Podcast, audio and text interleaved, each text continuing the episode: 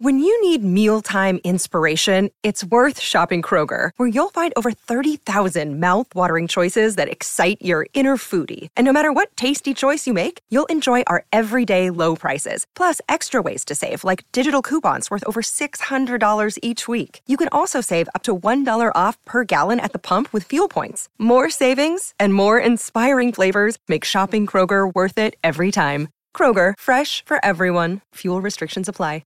Another day is here, and you're ready for it. What to wear? Check. Breakfast, lunch, and dinner? Check.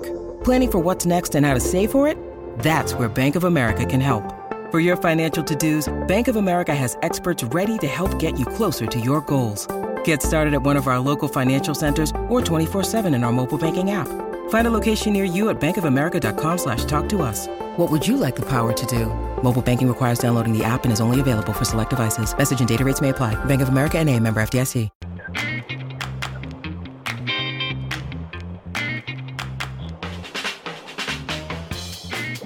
Oh, what's going on, everybody? Welcome to episode 598 of FloWrestling Radio Live, Van Edition. I'm your host, Christian Pyles, joined today by, well, everyone is in the van here, plus Ben Funky Askren, David Bray filling in, and we are somewhere in Kansas, driving back to Austin, Texas, and what what a night, boys! I mean, what an amazing, amazing evening of wrestling concluded with Jordan Burroughs and David Taylor. David Taylor, a four-four criteria victor. Um, I guess first let's check in with Ben. Ben, what were your thoughts on the match? Christian, I, I was so excited because when when Jordan Burroughs got that push out to make it four to three with about 15 seconds left, I thought, holy crap, Jordan Burroughs is going to make me look like a genius because he's going to win 5 4 in the closing seconds. Literally, literally, as I said he was going to do. Um, Oh, unfortunately, he, he only got the push out. Oh, man. I Well, I can hear myself. So, Bray, you can hear me, of course, right? Yep, yep. So, um, I mean, I guess I'll talk to Bray, but that was kind of what I assumed was going to happen. Is they, they were very conservative against each other, and neither one, neither one was trying to use their pace because they didn't think it would be a factor against the other one. Um, and they both started opening up in the second period. There was the one like, I don't, what would you call it, a slip, where I Jordan so. kind of slipped and David hit that quick go behind. And it would be really interesting to- to me how the match would have played out without that. Um, and I don't want to say David won the match because of that, because I think David would have wrestled tactically much different had that not happened. But that did happen. Yeah. I mean, I it, it seemed like Jordan was so committed to that snap. He was like working so hard on that, and then just as he stepped back to snap hard, as he slipped, and it changed everything, right? I mean that that was I, a lot of the match kind of came down to that position. Um, I I was curious, like. I wondered how Jordan was going to be able to score and how he was going to attempt to score, and and it seemed like that snap he was he was going for that hard, right? Yeah, he really was. Oh my gosh, they're almost so loud. Um, I you know what? I kind of thought, uh, and I don't really know why, but I thought JB's stance was a little more staggered than usual. It kind of struck me. Um, and then, uh, but I mean, again, and I, I know this is the case, but when you see it, you kind of forget about it. His defense is so good. David Taylor got in deep on two singles, and he only got one point out of both attacks. So he got he got none on the one. He got one point total, and then on the one he only got a push out. Yeah, and and then I mean, you know, you see the end of the match, Jordan able to put together four four one pointers in the last minute, and I mean, pe- people always are asking the questions, and they wonder like if you can do that for the last minute, why not sooner? Um, I don't know. What would you What would you say about that? I have an idea, uh, but what do you What would you say? Well, you can only you can only sprint so long. The human body only only uh, is allowed to burst so much, um, and that's where I, well I think more interesting is if he didn't give up that two point takedown to David on that kind of slip ish motion. Um, David's not going to give up those pushouts so easy. So what's actually going to happen? That's what I you know I would have been so curious to see that. So you you can't you can't sprint for six minutes. You can't Yeah. do it. I mean, come on, man. Um, so you know, Jordan says, and and is rightfully so, that his sprint is as good or better than anyone, and he showed it again last night. He put a whole bunch of points on the board against David Taylor. Um, it just wasn't quite enough. Yeah, and and the other thing too is like Jordan has talked about. He talked about it before Zahid. He talked about it before he wrestled David. That he he can't he says he can't formulate like the full match strategy until partway through the match. Like he part of Yeah, what he of does is he adjusts, right? Like he makes those adjustments, and so I mean it's another reason why there's there's no way that Jordan's going to be able to s- score like that on David the whole match, or or maybe even at the beginning of the match because he kind of has to f- get a feel, right? He has to get his hands on him, and Yeah. um, definitely see that frequently with him, and saw that again last night with uh, with the adjustments that he made. Yeah, J- Jordan's attack style is heavily timing based. He has about as good of timing as anyone who's uh, tried to attack someone wrestling in the, in the history of wrestling. Um, so yeah, obviously him him capturing the rhythm is going to be important for him. Um, but the other thing, which I you know I would just push back on. Um, when anyone questions Jordan's judgments, I, I and I was look I always look at the overall effectiveness before I think about anything else. And it's like this guy has won more than just about anybody. I mean, he is uh, optimized winner. He does it so frequently that how could you even question his judgment? And even if you want to say the two Sidakov matches, well, he put himself up with like 10 seconds left in both matches. Yeah, Now, he wasn't able to close it out, but he put himself in a position where he was winning with 10 seconds or less in both of those matches. So, like, from a, a strategy standpoint, um, I, I just find it hard to even question him slightly. Yeah, totally. And and uh, I mean that's a good point about the Sidakov matches. Everybody likes to point to those as like him not getting it done. And um, I, I wonder how people will talk about this match um, when you know a year from now, whatever, when they when they think about it, it's in people's memories. How do you think this impacts the way that people think about Jordan and and his not not maybe I don't know maybe his legacy, but maybe just how he stacks up with a guy like David Taylor? I, I don't think it affects it at all. And honestly, I'd watch him. I'd watch him again. I want to know what happens without that one little slip. I mean, you know, can David Taylor finish either one of those leg attacks for two points next time? Because he was in he was in really deep and really. Um, I I guess I was impressed by David Taylor's um just basic head hands defense. Jordan didn't really get in on him at all until the very very end with the push outs. Um, there was really no real clean attacks from Jordan, so I was really impressed with that. So I, I would I would love to watch them again. Obviously, we know that's not going to happen before the trials, and we know that's not going to happen before the Olympics. But who knows? Maybe post Olympics, or you know, you never know, right? Yeah. Yeah. I, I mean, I would love to see it again too. And the thing that I thought we would see more, I thought we would see a higher volume of attack from David, which would allow for more reattacks from Jordan, and we would see more more flurries, more scrambles. And it, I, it kind of makes me wonder if that. I mean, we knew. I don't know. You you guys talked about it yesterday. You suspected maybe lower lower rate of attacks early because Mhm. these guys were going to be more calculated. But um, I, yeah, I was surprised at just how how committed David was to that plan. If they wrestle again, I yeah, I wonder if if Jordan tries to attack sooner, if he tries Yeah. to open things up. Um, that s- seems like maybe the strategy to I don't know to create the scrambles that he's going to need to to capitalize on a reattack. I don't know how he does Yeah, it. I mean, that would be one of the things. Uh, like when I was wrestling Jordan, I well, I knew I knew I had very few good options because I was I was at the point in my life that where I was at. But one of the things I knew is like, dude, if I shoot if I shoot on him, I'm getting reattacked. So that Yeah. that's out of the question. Like I will get reattacked. He, you know, um, among the things he does well, that's probably the best one. Yeah. And so, you know, David was very picky and choosy with his attacks. You, you usually see David with a higher attack rate, but that was definitely um, the way for him to go. And I, I think that's why Jordan had to commit to that snap, which is, you know, he ends up slipping, but he was putting like everything into that. Like that, he was just, Yeah. he needed some ability to create, create like, uh, you know, motion from David so he could get an opening. But, you know, even that didn't work. And, and I think the size had a, a factor with that. Not just the weight, but David's height and just the, I don't know, his size made a, a big impact there, I think. Yeah, um, I, agree because Jordan couldn't open him up at all. David kept great position. It was, uh, yeah, really, really good. If you're if you're Kyle Dake watching the match, you think uh, you think you take anything away from this? What do you think Dake's thinking? Oh, what is Dake? th- Well, that's an interesting question. What what Kyle Dake is thinking? Hmm. No, I I don't think there's anything that maybe you didn't understand coming to this match. There was no gigantic revelations. Um. Yeah. No, I don't think so. I don't know if you take much away. I don't think. Yeah, I don't think so. do you think the field at 86 takes anything away? Do you think anybody? I mean, I I just I think for the longest time it was like David Taylor's going to be on the Olympic team, the favorite to win the Olympics, and then he has a close match with Gabe Dean. He has another close match with Jordan. Do you think guys at 86 are are feeling more optimistic about their chances, or no takeaways from that one? Yeah, I don't know. That's a good question. Um, I was actually thinking the I, was thinking the opposite last night, David. I was thinking, could Jordan Burroughs realistically take David Taylor out of the picture? Could he win a world title at 86? Because I was I was the guy who said, well, he's wrestling Zahid and and and David to see if he can bump up and win the world title there, because um, making weight is difficult for him. Um, so when you watch him against Jordan, don't you? Or sorry, when you watch Jordan against David, don't you kind of think Jordan could win the world title at 86? Yes, a little bit. I do. Yes, I mean, right?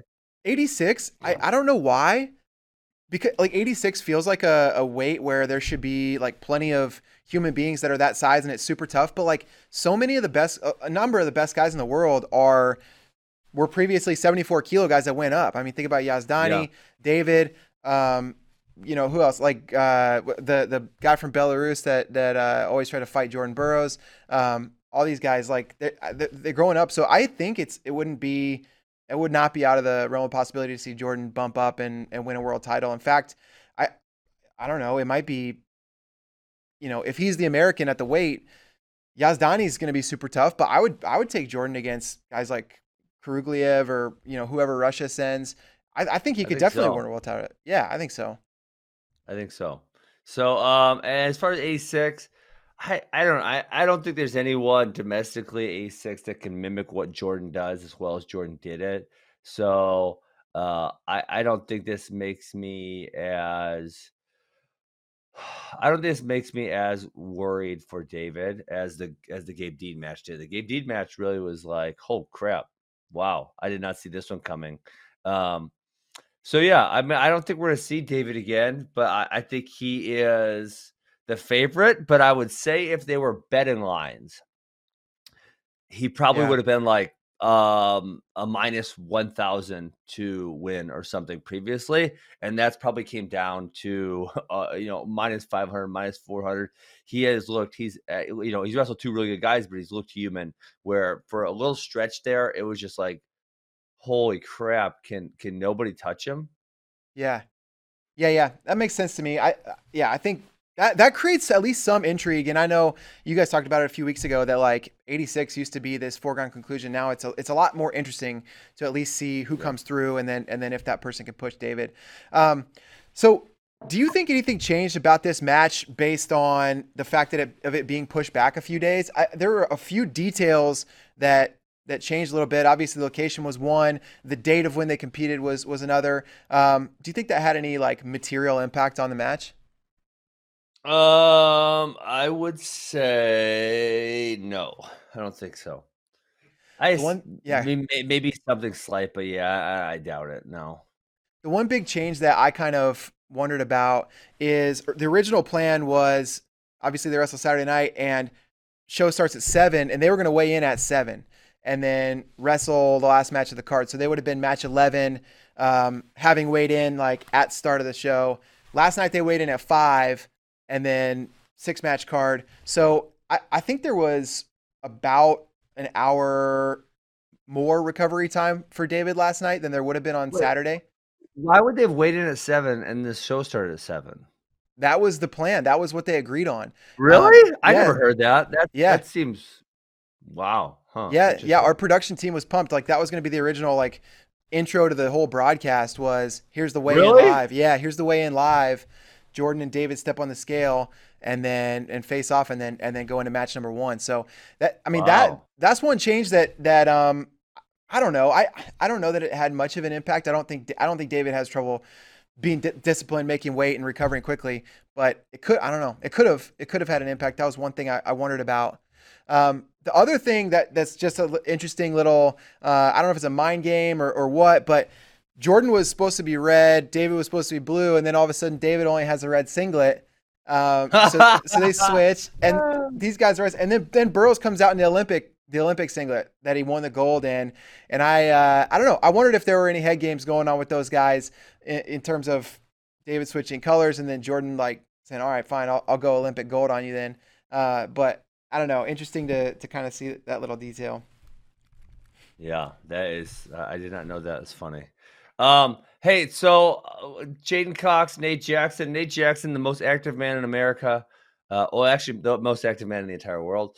Um, yeah. Nate looked pretty good against J'den, and honestly, um, you know, I would kind of like to see Nate up maybe try 92 or 97 because one of the things sometimes that i think doesn't translate everyone always thinks moving up is worse but I, I, don't think that to always be the case i think when speed is an asset as long as you're not a noodle and you're not really weak uh, it can really benefit you to move up in weight classes because um, those guys are just slower. The, the higher you move, the slower slower it gets. There's just there's no doubt about that whatsoever. So maybe Nate Jackson could use uh, a little bit of the speed to his advantage if he were to move up to a 90. So I think 92 would be ideal because you're going to have J'den and Kyle at 97. So yeah, that's probably, you don't have to beat both those guys to make a team or anything, but 92 might be a good spot for him.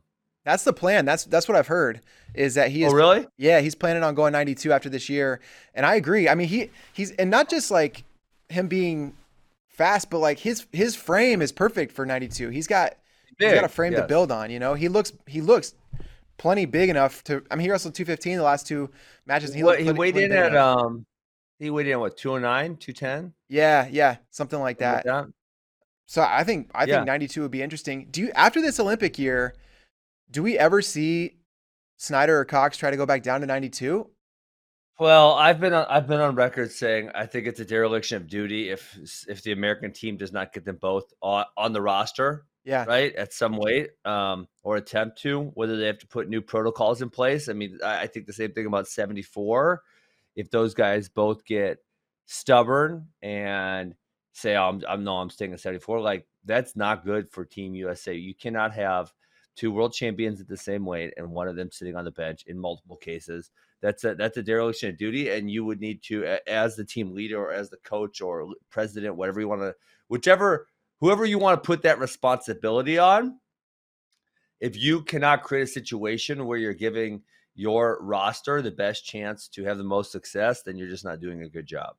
Yeah, I agree.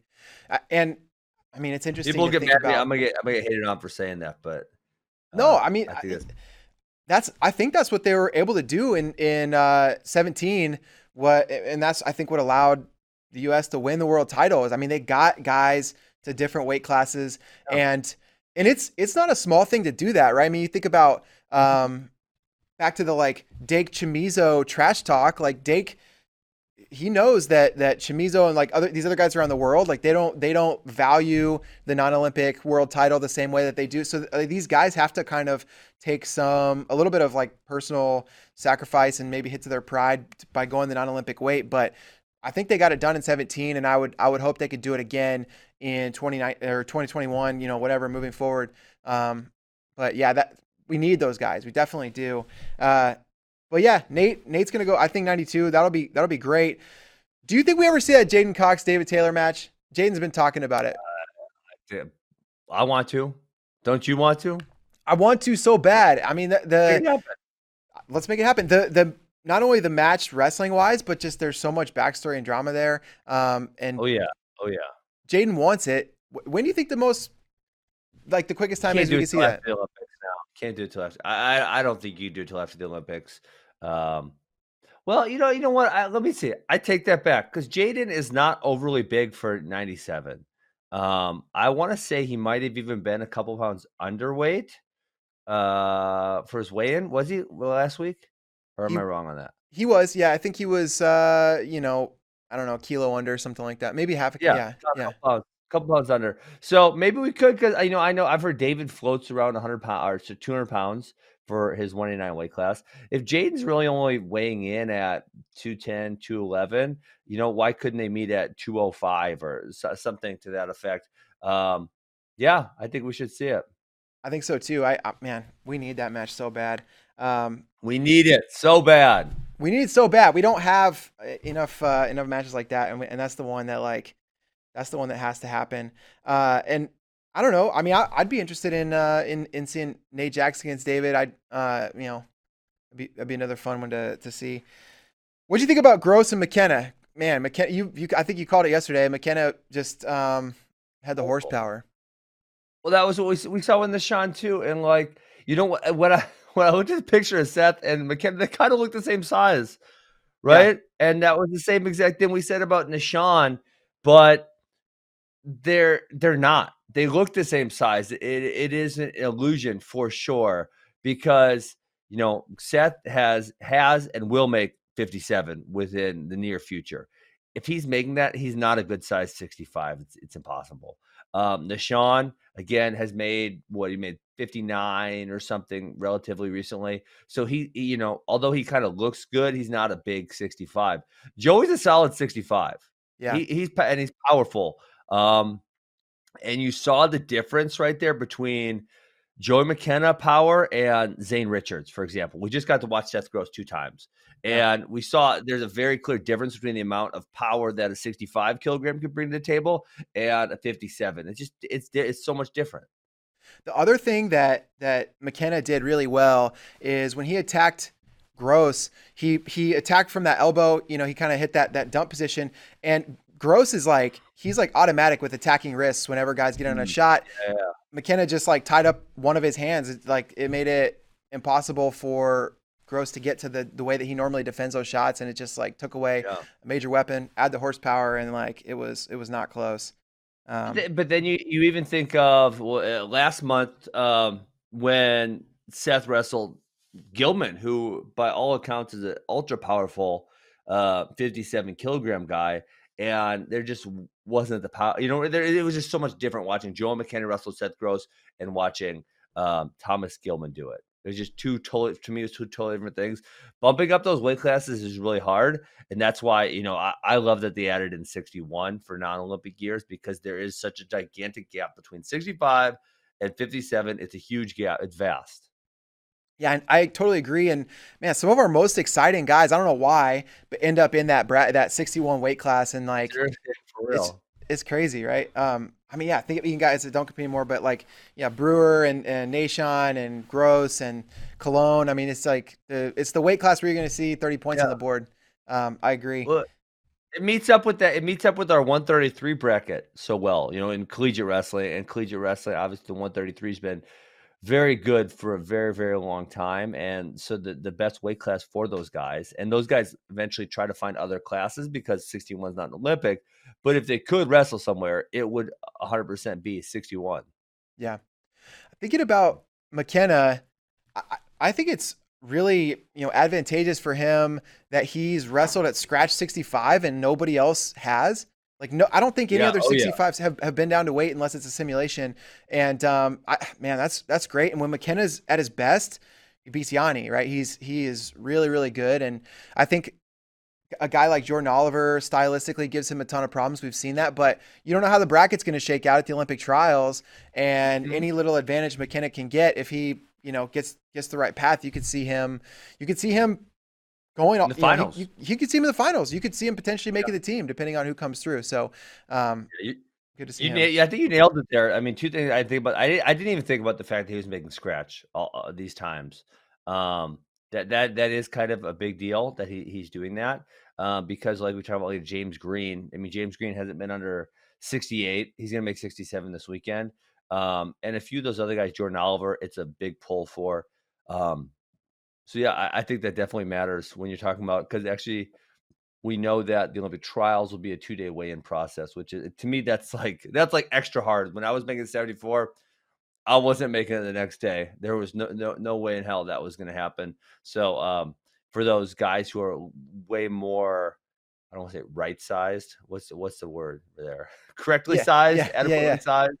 It's much better for them than the guy. The guys who are pulling a lot of weight, they're gonna have to make weight the next day dude, that's hard. It's really tough. Three really good high school matches. Um, I did not expect the, Chittum to be so dominant. I, I, I favored him. Yeah, I thought he would win, but I thought Williams had some tricks for him, and Chittum was just too much. Dude, he killed him, huh? Yeah, and like, like it was uncompetitive. That throw was like something you would see like say on a on a Disney Channel movie where you're like, well, that doesn't really happen. That, that looks nice and stuff, but it doesn't really happen in real matches. I mean, this dude bombed him. Jeez, he Louise. Did. He did, and like the I, I man, I, I, yeah, I loved seeing that. Um, and Jordan Williams is, I mean, he is really, really good. That Chittum is like separating himself, and the kid's just a sophomore. Um, I man, how how good? I know he's he's old for for sophomore, but like, how good is this kid gonna get? He he is Seriously. massive recruit. I, man, everybody's got to have their eyes on that kid. And uh, yeah. I, hey, uh, so who did Jordan Williams wrestle? Who's number one? I'm I'm blanking right now. He wrestled Jesse Mendez. It was at 138, and he lost. It was he lost to him in the third period, correct? Yeah. Yep. And then and then he, now he's gotten big. He, I mean, he, he did not look small compared to Chittum. He, they looked like the same size person. Um, so I guess he is now up a weight class. He's growing or whatever. Because didn't didn't Jordan was, used to be really small, like a 106 or something? Yeah, he won. He won Super 32 last year, and I can't. I think last year it might have been, might have been 120, 126, okay. but but it was it was it was smaller for sure. Um, he yeah, he's funny, man. He emailed me just like, "Hey, I'm going up to 45," so I moved him up there in the rankings, and he wrestled at 45, and then and then he they were gonna Collinsville was gonna duel Stillwater, and he's like, "Oh, I think I want to wrestle Carter Young," so he cuts back down to 38 just to wrestle, uh, you know, just to get a, a national level match, awesome. and then went right back up. So I don't think he's like too big for 38. I just think he he wants to grow, wants to wrestle up there. It might be better for the team, but uh, well, yeah, that kid's that kid's a savage. Yeah, I, don't want to get on my soapbox or nothing, but I strongly advise all of our high school to not cut weight for high school season. Was, there's just something different about may, having to make weight. Well, th- this year's obviously different, but traditionally, you're making weight 20 times over the course of three months or 16 times, 17 times versus uh, right making it four times in the off season. Maybe you cut weight four times. You cut weight for UWWs and Fargo and Super 32 or something to that effect. Like making those weight cuts, but but holding your weight down uh, for an entire season, dude, that's tough. Yeah, and I, I totally agree. And um, man, I remember there were a couple seasons for me, high school and in college, where I, I was spending so much time focused on weight cutting that I really wasn't focusing on on wrestling, and I did not develop. And I, we just had Chris Chianuma on the on the Bader show the other day, and obviously he's at Cal Poly and it's a program where they have a lot of guys who are who really need to develop and are developing and he talked about that he said like he's like we don't have time to to focus on weight cutting like we just that, that's a waste of time for our guys who are developing and every high school kid should be focused on developing and and weight cutting it just takes a lot of hours too i mean it takes a lot of your, your focus and your, your your time and you just don't have time to to worry about that when what you really should be worrying about is getting better that would be that's that's actually my argument against it. Uh, is if you're in the high school season and you want to cut weight, then if you make weight, let's say 18 times, I, I think it, I think it might be 20, right? But 18 times, and let's say if you're feeling bad the one day before the weigh-in, that's 18 practices you miss over the course of four years. That's 72 practices where your only focus is weight cutting. But for most kids, if they're actually cutting weight, it's way more than one day. It's more like two days. Yeah. So now we're gonna take 144 practices that you're missing and having a bad practice. Like 144 practices. Do you realize how many that is? That's such an insane amount. Yeah, that's such a yeah, such a waste of time. Um, so yeah, I love that that Jordan Williams is uh he's you know he's not focused on that stuff and the other two high school matches I thought, I thought were really good, really competitive. Um, man, I didn't even know who Audrey Jimenez was. Apparently, Roman Bravo Young, um, you know, recommended her, and she looked really good against Sage Mortimer. Um, Audrey Jimenez just a freshman in high school, so great, great performance there. And then obviously the Knox Davino match was great. Knox, just an eighth grader, beat Davino in a really fun back and forth match. The high school kids are they know how to open these cards up. Yeah, I, I agree. It's nice having someone on there and seeing that that next generation uh, uh, of people. Maybe uh, you know, if this continues to happen, which I'm assuming that it will. Um, obviously, once high school season is over, um, you you guys could have uh, you know a match or two of high school kids every single card, like as as the opener. You know, and it gives them um, some good recognition and some good build up. And maybe you guys will actually be able to build some matches that wouldn't normally be able to happen um, because of the weight cut. I mean, one guy's at 132, one guy's at the 138, and you have meet at 135 or something to that effect. Yeah, I would love it. it there, yeah, there are a bunch of matches like that that I would, love to put together. We talk about that a lot of times when we're you know when we're putting these events together. I, I think we'll I think we will look for more opportunities to do that. And and I mean the the athletes want to do it. You know they they the coaches want to see it. And uh, I don't know. It's it's great. I think it's a great spotlight. I think we'll do that more and more. Um, Absolutely. Okay, that was awesome. Any other thoughts about last night before we move on? No, I thought it lived up to the billing. I thought it was a really, really good match. Like I said, I, I would watch again if they wrestled again. I would love to watch again. Um, I don't think I came away with a really clear understanding of who was that much better. It was super competitive. Uh, David got his hand raised, did a great job. Um, I think they're both the favorite, although uh, David's the more clear favorite to do um, to do his thing at the Olympic trials. Obviously, Burroughs has to go through Dake, who's going to be really good. Um, no, just uh, overall, really, really good stuff. Yeah, totally agree. And we've got, you know, unfortunately, not every new, not all news is good news, right? And uh, man, coronavirus, uh, you know, strikes again, and in the worst way, right? Penn State was was going to wrestle Rutgers this weekend. We thought we might see Seabass and Nick Lee, but Penn State puts out a statement. They're pausing all wrestling activities, and, and they're not going to have that duel this weekend. And and it's it's so more than just it's more than just no duel. I mean, pausing wrestling activities means like now you're not practicing. Now you're back to I don't know trying to get a workout in your garage or whatever. Um, man, it's this is horrible. What are coaches going to do to prevent this? So uh, let me ask you this because it doesn't say in. I read the press release and it says the um, tier one uh, personnel. What does that mean specifically? The tier one personnel. That's a good question, and I, I think I might have seen something about that. I'll kind of take I'll take a look here. I feel like I did see something about tier one, but I don't know it uh, off the top of my head. Hmm. Tier uh one. Uh, it says it says tier one individuals. Um. Wait. Wait. Wait. Wait. Tier one is the highest exposure tier and consists of student athletes, coaches, athletic trainers, and physical therapists, medical staff, equipment staff, Who and else officials. is there?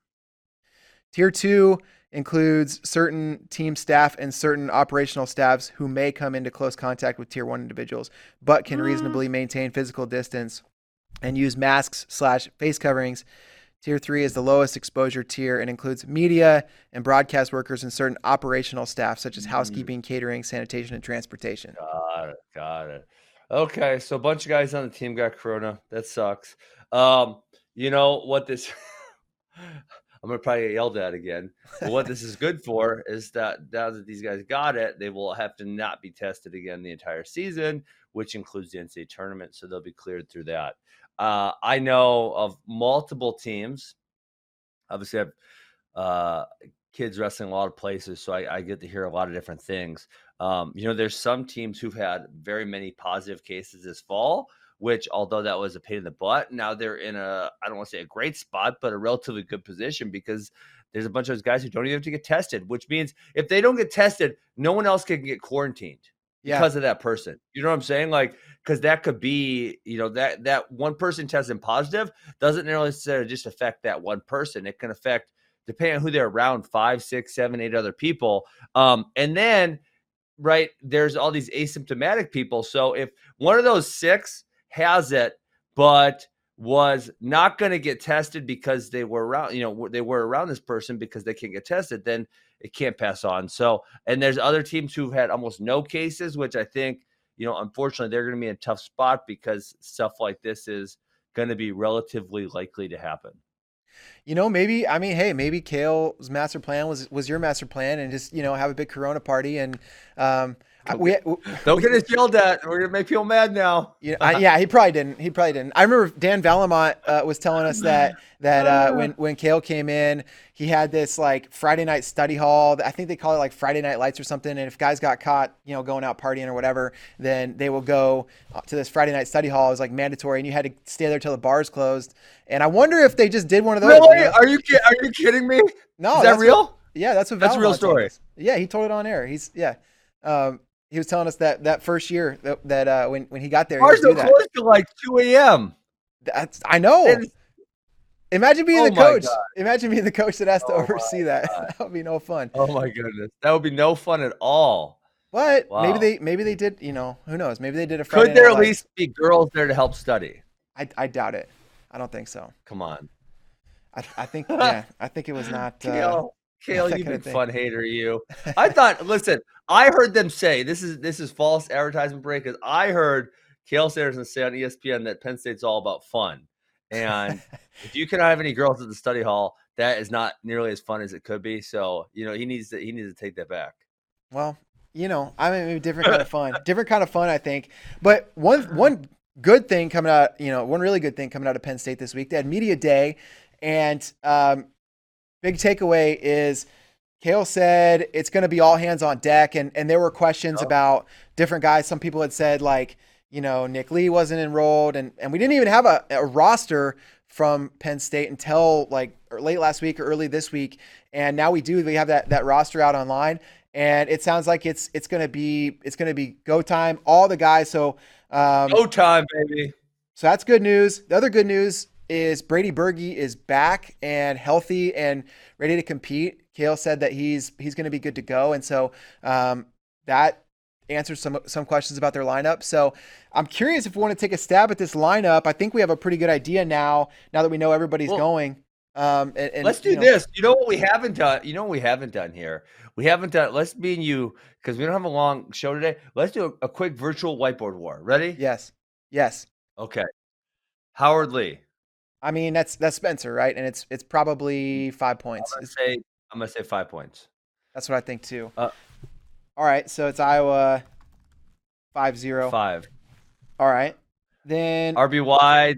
I think you got to go decision. Given last year, you got to go decision for RBY. Um, obviously, that there's a chance that flips, but after last year, um, and we saw RBY a couple times. He's looked very good since then. I don't really see a reason why that flips. Yeah, I don't either. I think that's 5-3.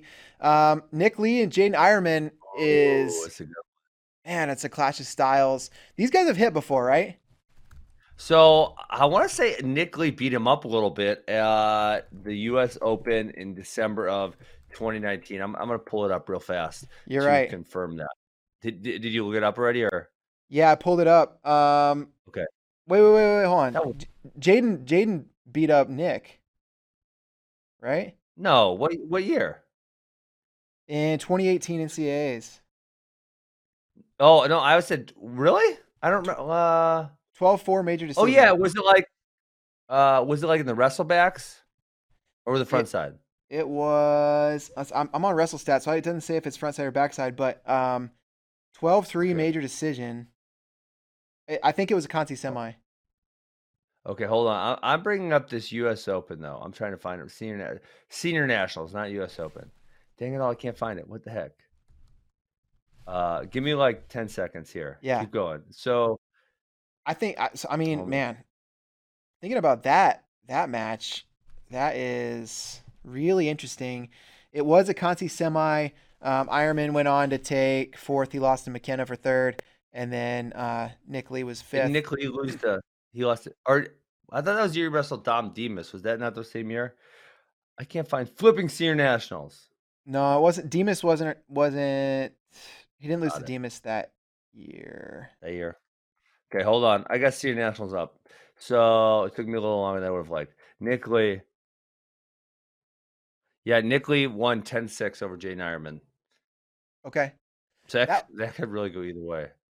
That could. I mean, it, it really could. And, uh, you know, you see a version of Nick Lee that is like, how does anybody ever beat this guy? And then, and then you see, you know, sometimes he, he doesn't look that way. And Eierman creates like problems that are hard to replicate. Um, man, Mhm. who do you pick there? I'm gonna go. I'm gonna go. I'm going with Eierman.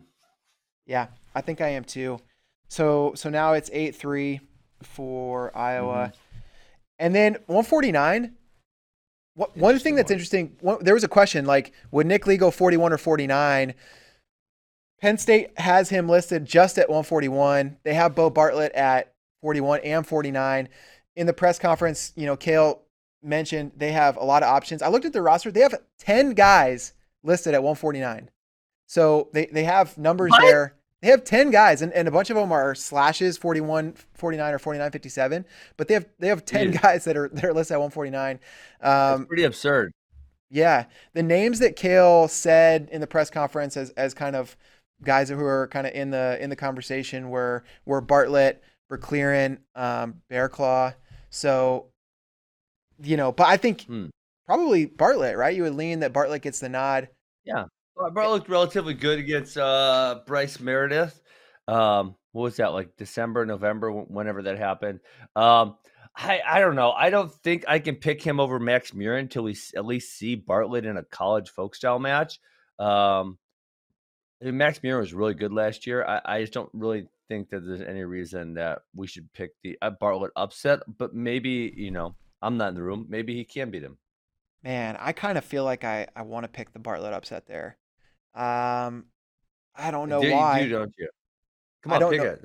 I don't know why, but but I do. I mean, I, I feel like I feel like that's gonna happen. I feel like I feel like Bartlett is gonna. th- I don't know. It, it- you're right. We have to see it happen, and it definitely doesn't help a guy like Bartlett to to have events being canceled now because he needs mat time more than you know more than anybody else. I mean, think about Mark Hall, true freshman, loses that first match. By the end of the year, he's a national champ. But he, he needed to. I think he needed to feel that that environment. He needed to feel the pressure of a college match. Yes. Um, so Yep.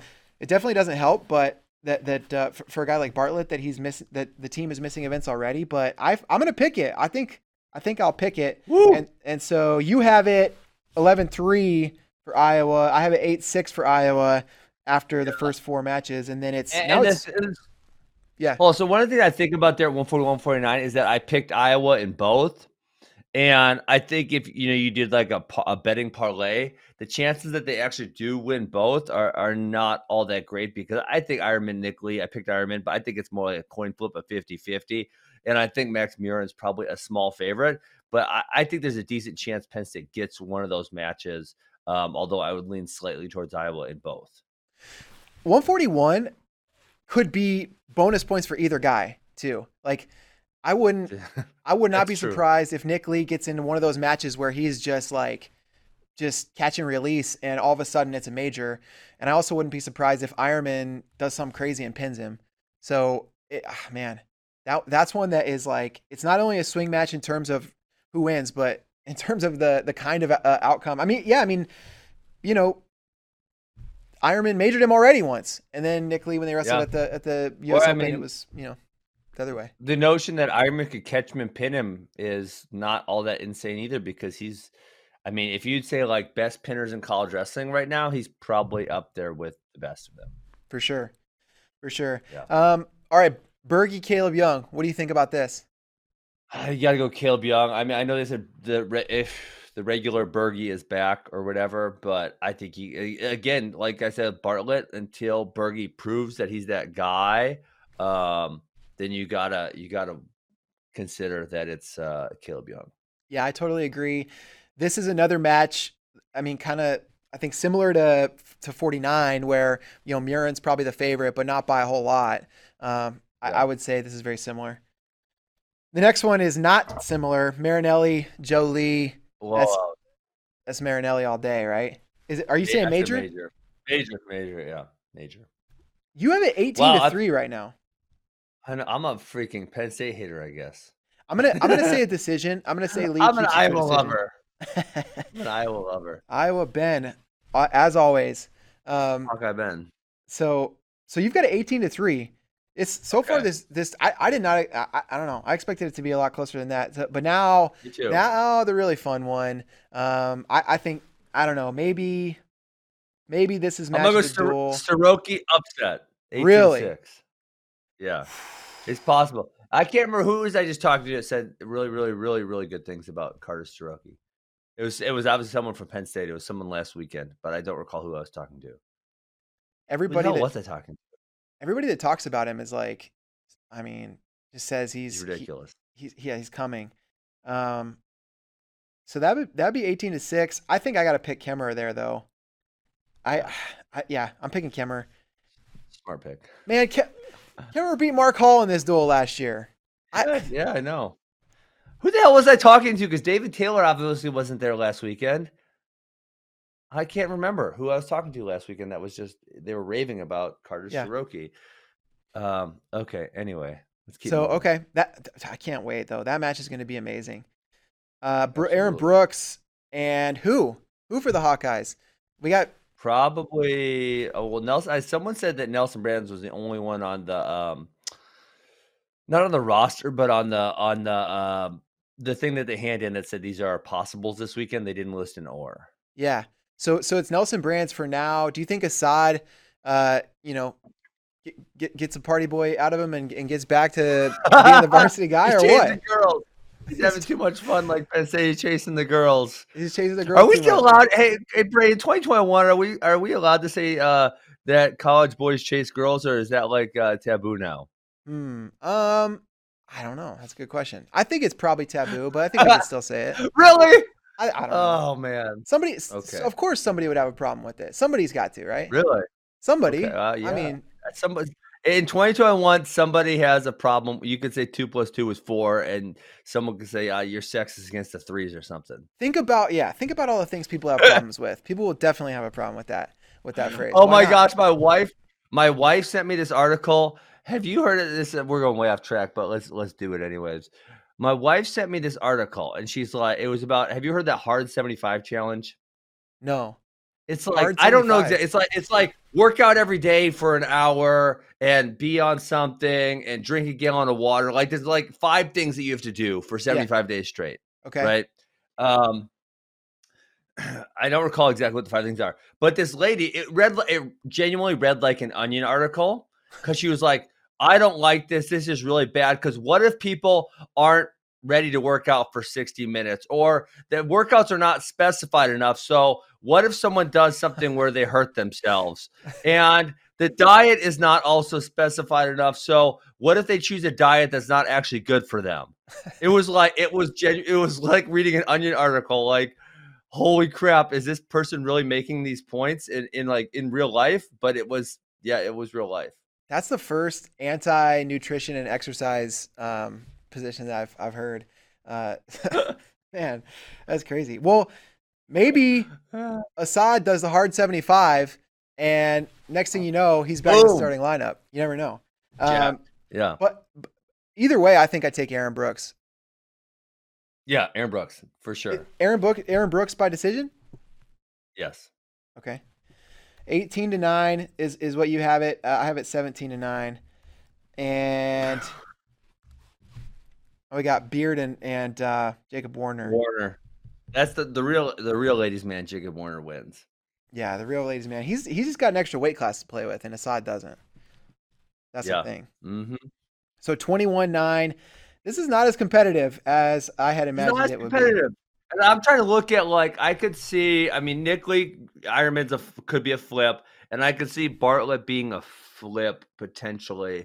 Um, but I, I I don't really see Brady Berge getting an upset. I don't really see Joe Lee getting an upset. Obviously, Robbie Howard to me that one's out.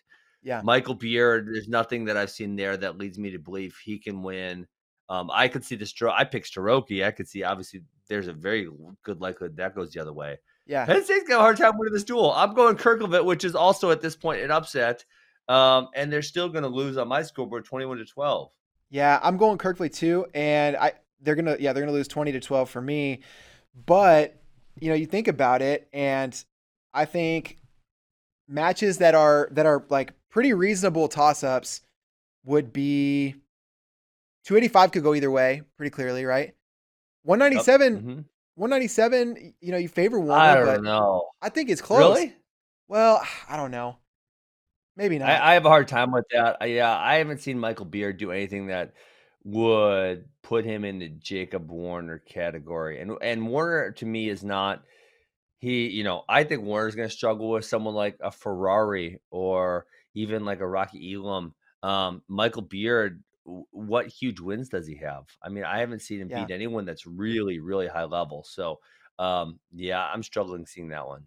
Okay. So so if that one's not, you know, yeah, you're probably right. That's probably not a toss up. I know I know Brooks Assad, if that's the match we see, has has uh, you know, Assad has won that in the past, but I I don't I don't really feel like that's a toss up. I feel like it's I feel like it's Brooks. Um but definitely 174 is a toss up.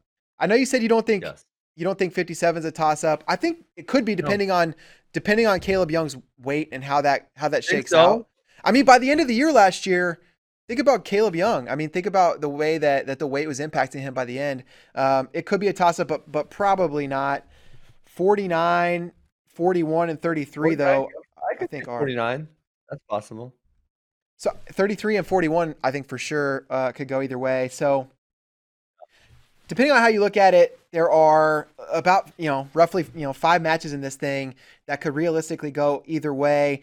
And then of the other five, Iowa's favored uh, 25, 57, 65, 97. So they're they're four matches where it's like it's a pretty good shot they're going to win. So Penn State's going to have to be guns blazing, not just to beat them here. Blaze it. They're gonna have to uh, to beat them Mhm. here, and then and then obviously at NCAA's they will too. But like there is a path to to victory for them. Um, I don't know. Yeah, it for it feels a lot like last year. The the thing that's crazy to me, when's the last time Penn State rolled out a lineup with zero NCAA champs and only two guys who have been on the podium? Ooh. Yeah, that's a good question. Never? There's been- Never. It's been a very, very. I mean, it's been a decade probably. Yeah, It's been a very long time. That is that is crazy to me. And obviously they could have had NCAA champs and, and All Americans last year. We didn't get to see it. I know they have like NWCA All Americans whatever, but I mean guys who have stepped on the podium. Only two of them. Mhm. Only RBY and Nick Lee. Yeah. And and so on the one I guess, hand, that- would you would you would you count Aaron Brooks here or no? I, I mean he yeah, you could you could say that he's an All American, I think. Even if you count him though, um that's he's the only one you could even consider.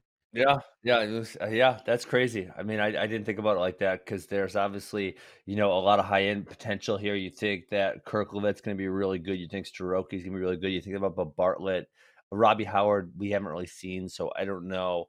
Um, yeah, I'm, I'm interested to see how it shakes out. I, I wish we could watch them this weekend. We can't. We got to wait at least one more week, unfortunately. yeah, I, I really, I'm really excited to, to see that. And uh, oh man, it's gonna be like last year where like Iowa should win, and then Penn State, everyone's gonna kind of have to ask that question every week, like what's what's changed in that team race. Um, so I'm looking forward to that. You guys did a, you know, you broke down the matches that are coming up, the college schedule this weekend. Uh, is there anything else college wise that that you're looking forward to that you guys didn't get to? No, I, I'm really excited. So, um, well, obviously, Big Ten schedule ramps up a little bit this weekend. So, Ohio State, uh, Wisconsin, Illinois. That that's a try. That's going to happen. Oklahoma State's doing these quads. So Oklahoma State's got who they got? The Little Rock and SIUE. Um, that'd be a good one. And then I I brought up the Missouri. It's Missouri, Arizona State, Northern Iowa, and Iowa State. That's going to be a really good quad. So I, I think we should see some really good matches this weekend.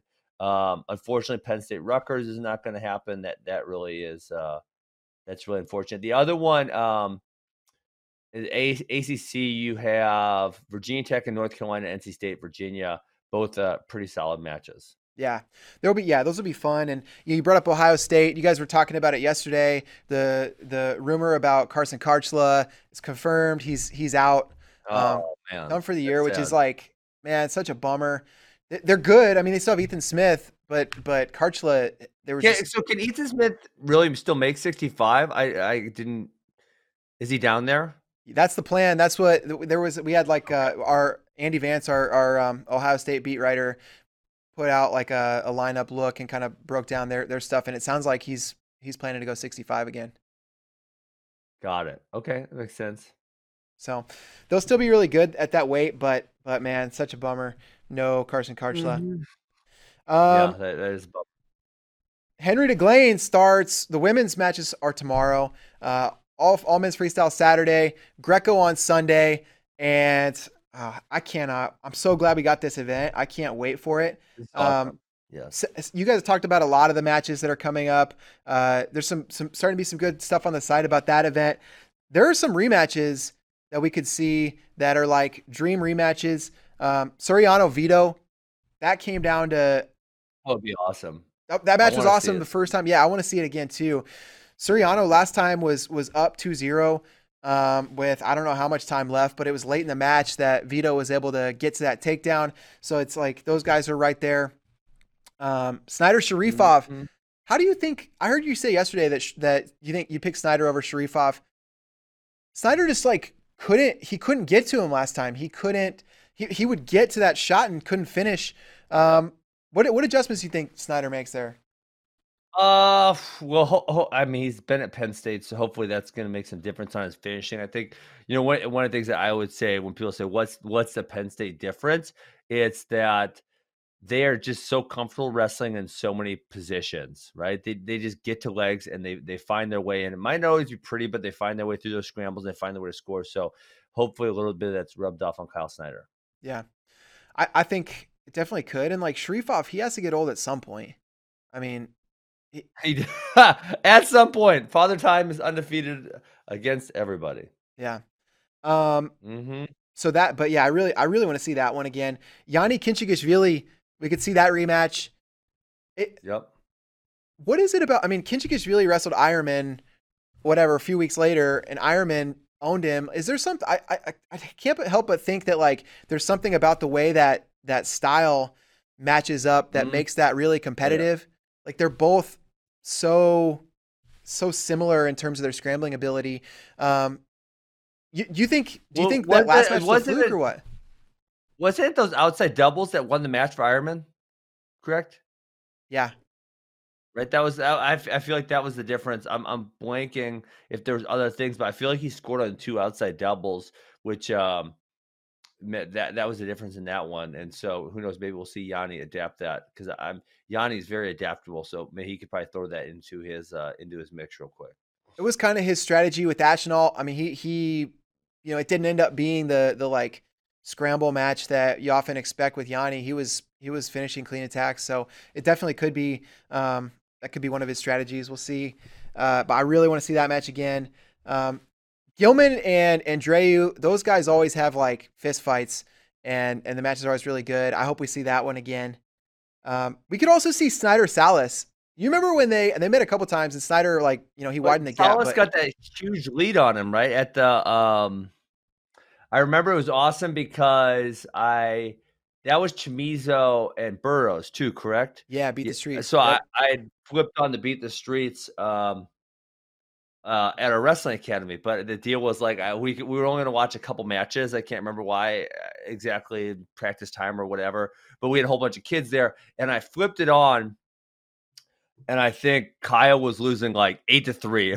Like, what in the hell is yeah, what the hell's going on here?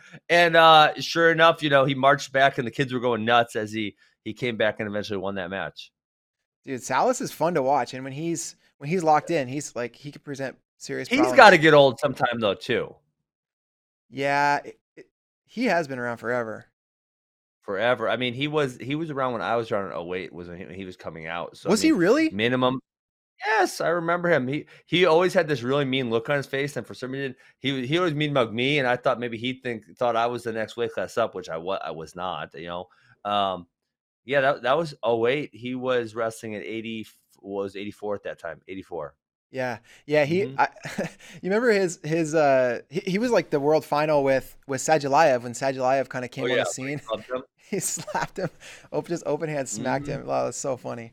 Um, Yeah, yeah, I want to see him. Um, we could see him Snyder. That'd be that'd be cool. And then I mean, we could see Yianni James Green again. We could see Yianni James Green part three. Um, do you do you think Yianni it just has James's number, or or is that is that a match you could see James winning? Uh, I, t- I, well, now want to see James at another kilogram lighter than we've seen him. Um, man, I, I know. I, I, I just we saw how tired he was on um Saturday night. I, I think that that weight class is really tough for him to make. Yeah, it'll be tough. I man, I just I want so bad for James Green to make the weight and like look the same that he does at seventy. And um, He I don't know. doesn't. He's great at seventy, and then we go below that. It's really hard for him. I mean, uh, for at least for at least for his sake, he has 70 and he's great there. I mean, he's one of the Mhm. best in the world at 70 kilograms. He's going to have that three or four years. Um, so that, that at least that's a positive for him. The other rematch I'm really interested in is Gwiazdowski Petriashvili. Uh, I I think the last time these guys met, it was it was a few years ago. I think it was, I think it was 2017. So like either right before or right after Gwiz made his first world team, and uh, it, was a one point match. Gwiz was right there. It was also before or like right in the middle of really going on his run of three straight world titles. So he, I think these guys have both gotten better. Um, if if Gwiazdowski can beat Petriashvili, all the all the talk yeah. about you know Gable Steveson and Mason Parris, I think gets elevated in a way that now you know Gwiz is still one of the best in the world, and and these other guys are right there too. I I really wonder how that goes. Super hard to pick against Petriashvili. He's a freak, but um, I don't know. I'm I'm very interested in that match as, as well. Yeah, I, I, think it's hard to pick against Petriashvili, especially when we've seen Nick just lose to um, Parris and and Gable. I, I have a hard time making that pick. Yeah. It's going to be some awesome matches, though. Super excited for it. Brackets for the women's tournament should come out today, and then men's brackets will be out tomorrow. Um, wrestling on Saturday, so that'll be great. Uh, all right, you want to do some questions? Man, I looked through them. These people slacked today. I did not see any. I mean, we kind of talked about uh, the first three were all about the Taylor Cox and, and Nate Jackson. We kind of talked about all of those. Um, really, the so the uh, last one would be what guys betting wise uh, give up give JB plus money, assuming he was the underdog. And I think the only other one is Sidakov. I think that's the only probably other one he's the underdog. And I think it's like it's like a pick 'em. It's not even like he's minus 150 or sorry, plus 150 or anything. He's like plus 110 or something like that. Yeah. Yeah, I think that's I think that's probably true. Do you think other 86 kilo any other 86 kilo guys would be? Like what about a guy like Gabe Dean?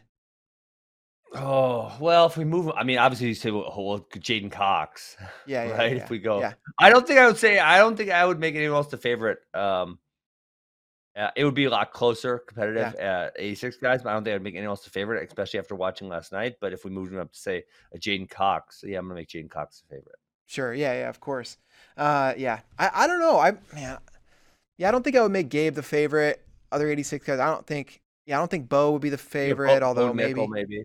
Yeah, yeah, that's yeah, it's good. That's good. Um, Last one, you got a Tuesday headline says wrestling is back. I I got one that's uh maybe maybe a little biased, but I'm gonna go for it. All right, yeah, Tuesday headlines. What's your what's your Tuesday headline? Let me let me think for a second. Oh, oh Tool beats Valencia. Ooh, okay. Of course, of course you're gonna say it. Yeah, yeah. Well, uh, maybe. I mean, maybe a little bit biased. This is that's that's a guy that I think you're like as bi- you've got to be about as close to as biased as you could possibly be, right? He's you, you trained right. him. He's at your alma mater. I mean, come on. It's yeah. Mm-hmm. Um. Okay. Let me see. Let me see. Let me see. Let me see. Hmm. Nick Lee over Seabass would have been a good one. Seabass over Nick Lee, but that's not happening anymore, unfortunately. Yeah. So yeah. Ooh, I got another good one. This, uh, I but I don't think this is gonna happen. Um, but it would be a good like if you actually picked it, would be Colton Schultz going undefeated because we talked about him. He's going to wrestle the the seven, the nine, and the ten. He's going to wrestle this weekend. Yeah, I actually be, don't think he's going to go undefeated. That'll be awesome. Um, all right, how about I? Man, this would be this would be a, a crazy one to me. I don't think it'll happen, um, but I'll say Jacori Teemer beats David Carr. Ooh, that would be a that would be a that'd be a big Tuesday headline, Mr. David Bray. That'd be wild. I don't think it's going to happen. I, man, I wish we were going to watch Keegan O'Toole and David Carr this weekend, but um, that would have been fun. Glad he's at 65. It'll be. I mean, the team, the lineup is really good, um, so it'll be good. Yeah, I think you're right. I think most of these other questions we've already touched on. Um, pe- people were just worn out from a good night of watching wrestling, I think, and they didn't. Uh, they didn't. They didn't get after it. So um, I think that's. I think that's about it. Anything else, Ben? No, that's it. I'm going to do a whole weekend of uh, wrestling coaching in Tennessee.